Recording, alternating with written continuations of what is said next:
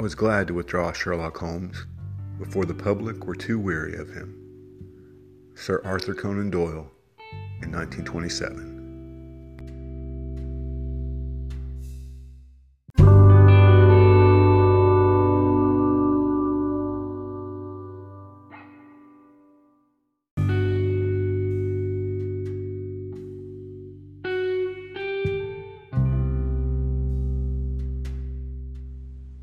Welcome back to Angry Typewriter, a podcast about writing and the writing life. I'm Paul, and in today's episode, we'll be discussing the pros and cons, the ups and downs, the ins and outs of writing a novel series. On my other podcast, Bookish, I discussed this topic mainly from the standpoint of the reader. But today, on Angry Typewriter, I want to look at it from the standpoint of the writer. If you're a writer of science fiction, fantasy, or mystery, writing a novel series is a very natural thing because that's a very normal form in those genres. But it's also a very tempting thing in any kind of fiction. Even in so-called literary fiction. Once you finish that first novel, and you're staring at the daunting blank page of your next book, it's a natural thing to go back to the characters you already know, the setting you already know, without having to create something totally from scratch. And it's not being lazy. It, as I said, is natural. You spend a lot of time with those characters.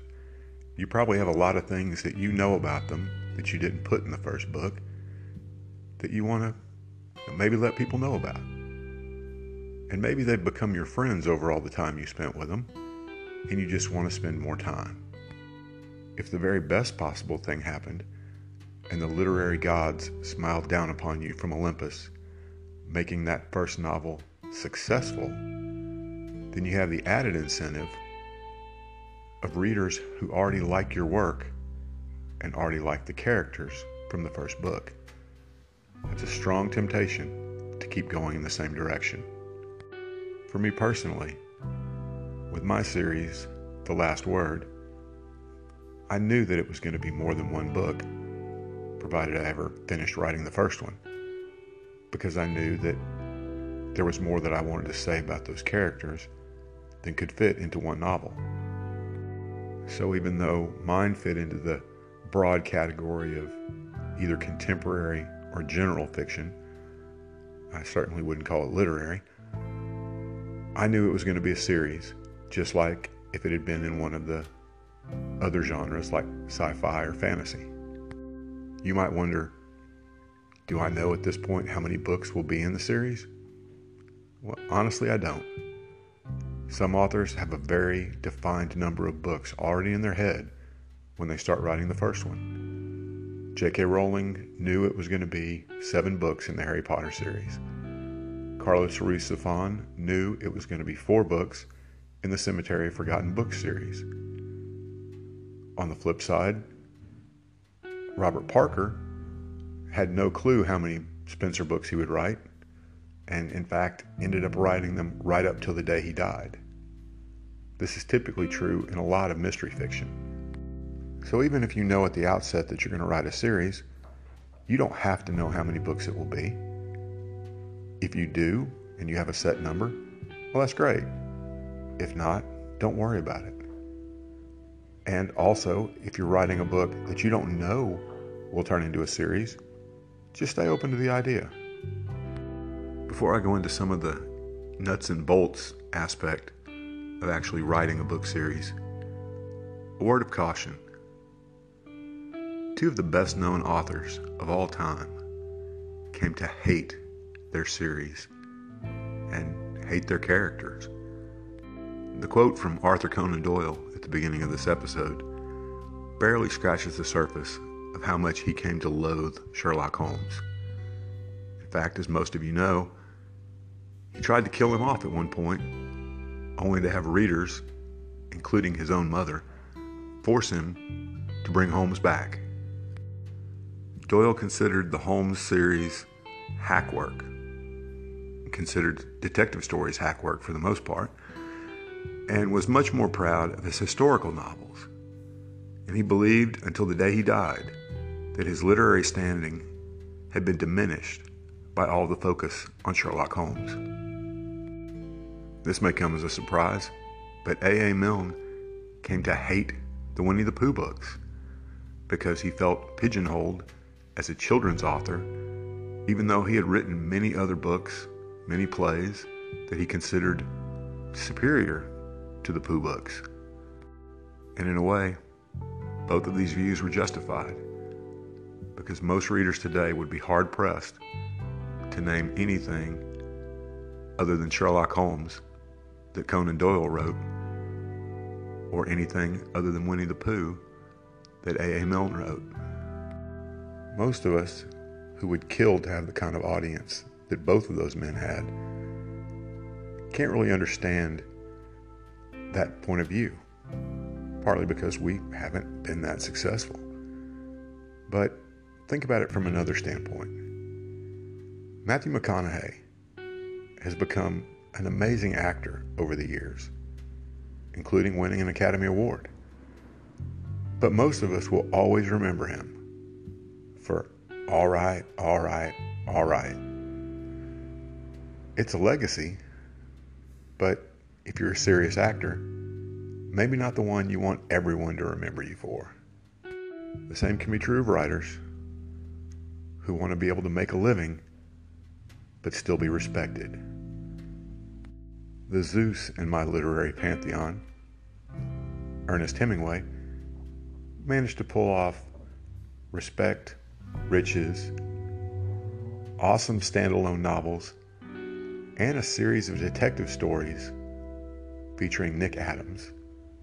If you haven't read any of those, you want to pick them up.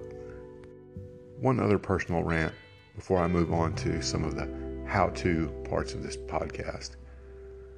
If you're going to write a series with a defined number of books, whether it be 3, 5, or 10, once you've completed it. Don't go back and try and change things on social media. Yes, I'm talking directly to you, J.K. Rowling. We love Harry Potter. We love everything about Harry Potter.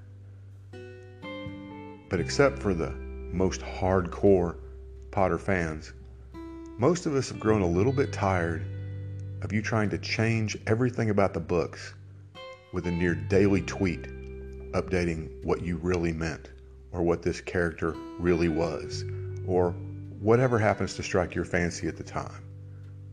What you've written is what you've written. Leave it alone. When we come back, we'll get into some practical things.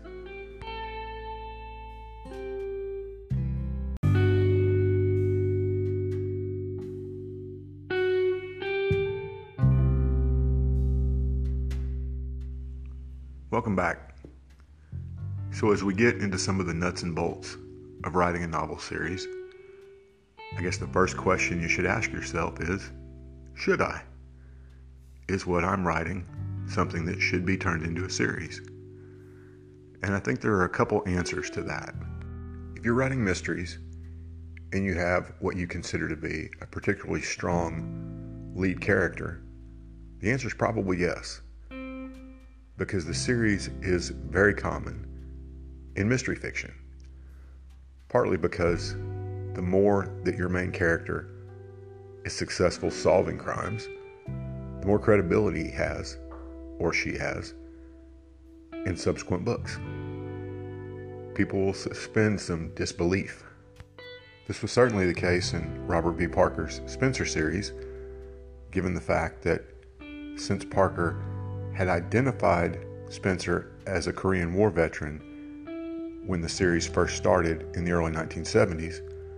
By the time Parker died, Spencer was still solving crimes, still fighting hand to hand, still working out every day, in his 80s. Certainly some suspension of disbelief on the part of the reader there.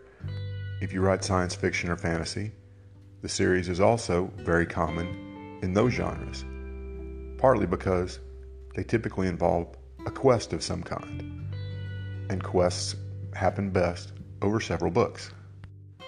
And this isn't just some ploy to sell more books. It really is something that matters. A perfect example is Tolkien's Lord of the Rings series. He originally wrote The Lord of the Rings as one massive volume and intended to publish it as one massive volume. However, his publishers were wise enough to realize that the reading public, as much as they liked him, was not going to snap up a volume that ran around 1,300 pages as quickly as they would three separate books of a little over 400 pages. Now, some of you may be thinking, every year Stephen King writes books that run 800 to 1,000 pages, and every year they end up on the bestsellers list. Well, let's be honest. If you're Stephen King, at least as far as the caliber of your sales, you're probably not listening to this podcast right now. So clearly, writing a series makes sense in many different types of genre fiction. But what if you're writing what's considered mainstream, general, contemporary, whatever you want to call it? Does a series make sense for you? Well, I think you have to look a little harder in that situation. A lot of genre fiction, whether it be mystery, science fiction, or fantasy, is plot-driven in one way or another, whether it be solving a specific crime, going on a specific quest, whatever the case may be. For a mainstream novel to work as a series, I personally believe it has to be character-driven. You have to have very strong, very interesting, in some ways very relatable characters that can carry multiple books regardless of what the plot around them is. Now, the plot has to be good, but the characters are the key. For example, I set my Last Word series in a bookstore, and books play a major role in all three of the novels that I've written so far. But I personally believe that you could take these characters and drop them into any number of other situations and they'd still work. Now, admittedly, I'm biased, but that's what I believe. If you have a group of characters that you believe would stand up in any number of situations against any number of obstacles, then yes, you should absolutely consider turning that into a series. But a series has some very specific challenges that you don't always find with a standalone novel. Some things that you have to keep in mind as you go forward, especially into subsequent books. One thing you're going to want to do, which you would do with any kind of book, but especially with a series, is have a very extensive biography for every one of your main characters and a pretty extensive biography for secondary characters if they're going to continue to appear in the series. Obviously, you're going to know much more about these characters than may ever appear on the page. But every time a quirk, a family member, an occurrence from their past shows up in the book, you need to make a note of it on your bio sketch, because you have to keep it consistent from that point on throughout every book that follows. The backstory is something that you become locked into over time. If your heroine is deathly afraid of cats in book one, your readers are absolutely going to notice if she's suddenly excited about being given a kitten in book four.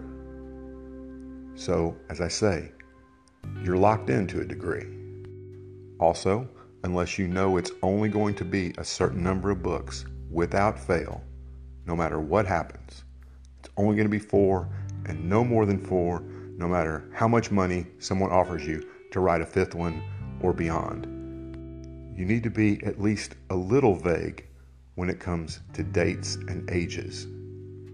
If your series is open-ended, and there's no way for you to know how long you may be writing it, you want to avoid the problem, like I mentioned earlier with Robert Parker in his Spencer series of having your characters age well beyond what would be normal, at least for a detective. You also wouldn't want to have one of your characters crying because Elvis just died, and a few moments later have them calling their mother on their cell phone to let her know about it.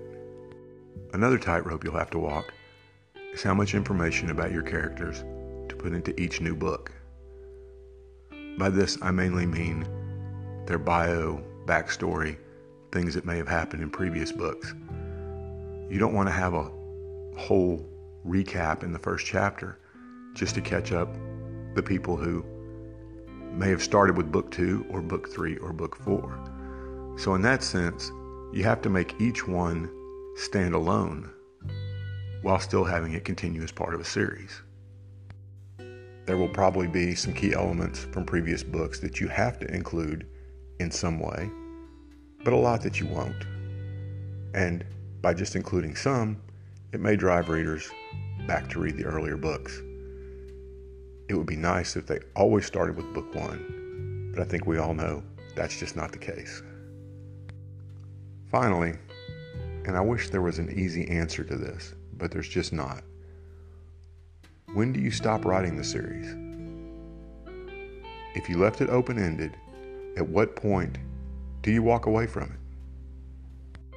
Well, one indication, and one that we definitely don't want, is when people stop reading the later books. That's a pretty clear sign that people have tired of the characters, at least. More likely, you will reach a point where you're tired of the characters, where you can't stand spending any time with them. That's when you know it's time to move on. I had a boss that once told me, when you can't stand walking through the door, it's time to find a new job. Well, the same can be said of writing a series. There will also be times when the characters themselves will tell you it's time to wrap it up, because they'll just stop speaking to you.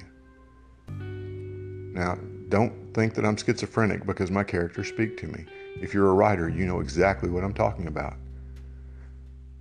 Now, there are times where they'll go silent for long periods without necessarily being gone for good. But I think you'll know when you stop hearing them, it's time to do something else.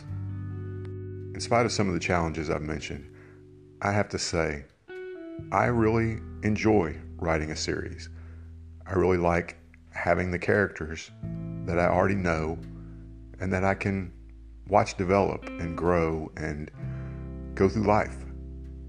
It may sound crazy, it may sound sentimental, but for me it's true. And I think if you give it a chance, you would enjoy writing a series as well. So get out there and keep on writing.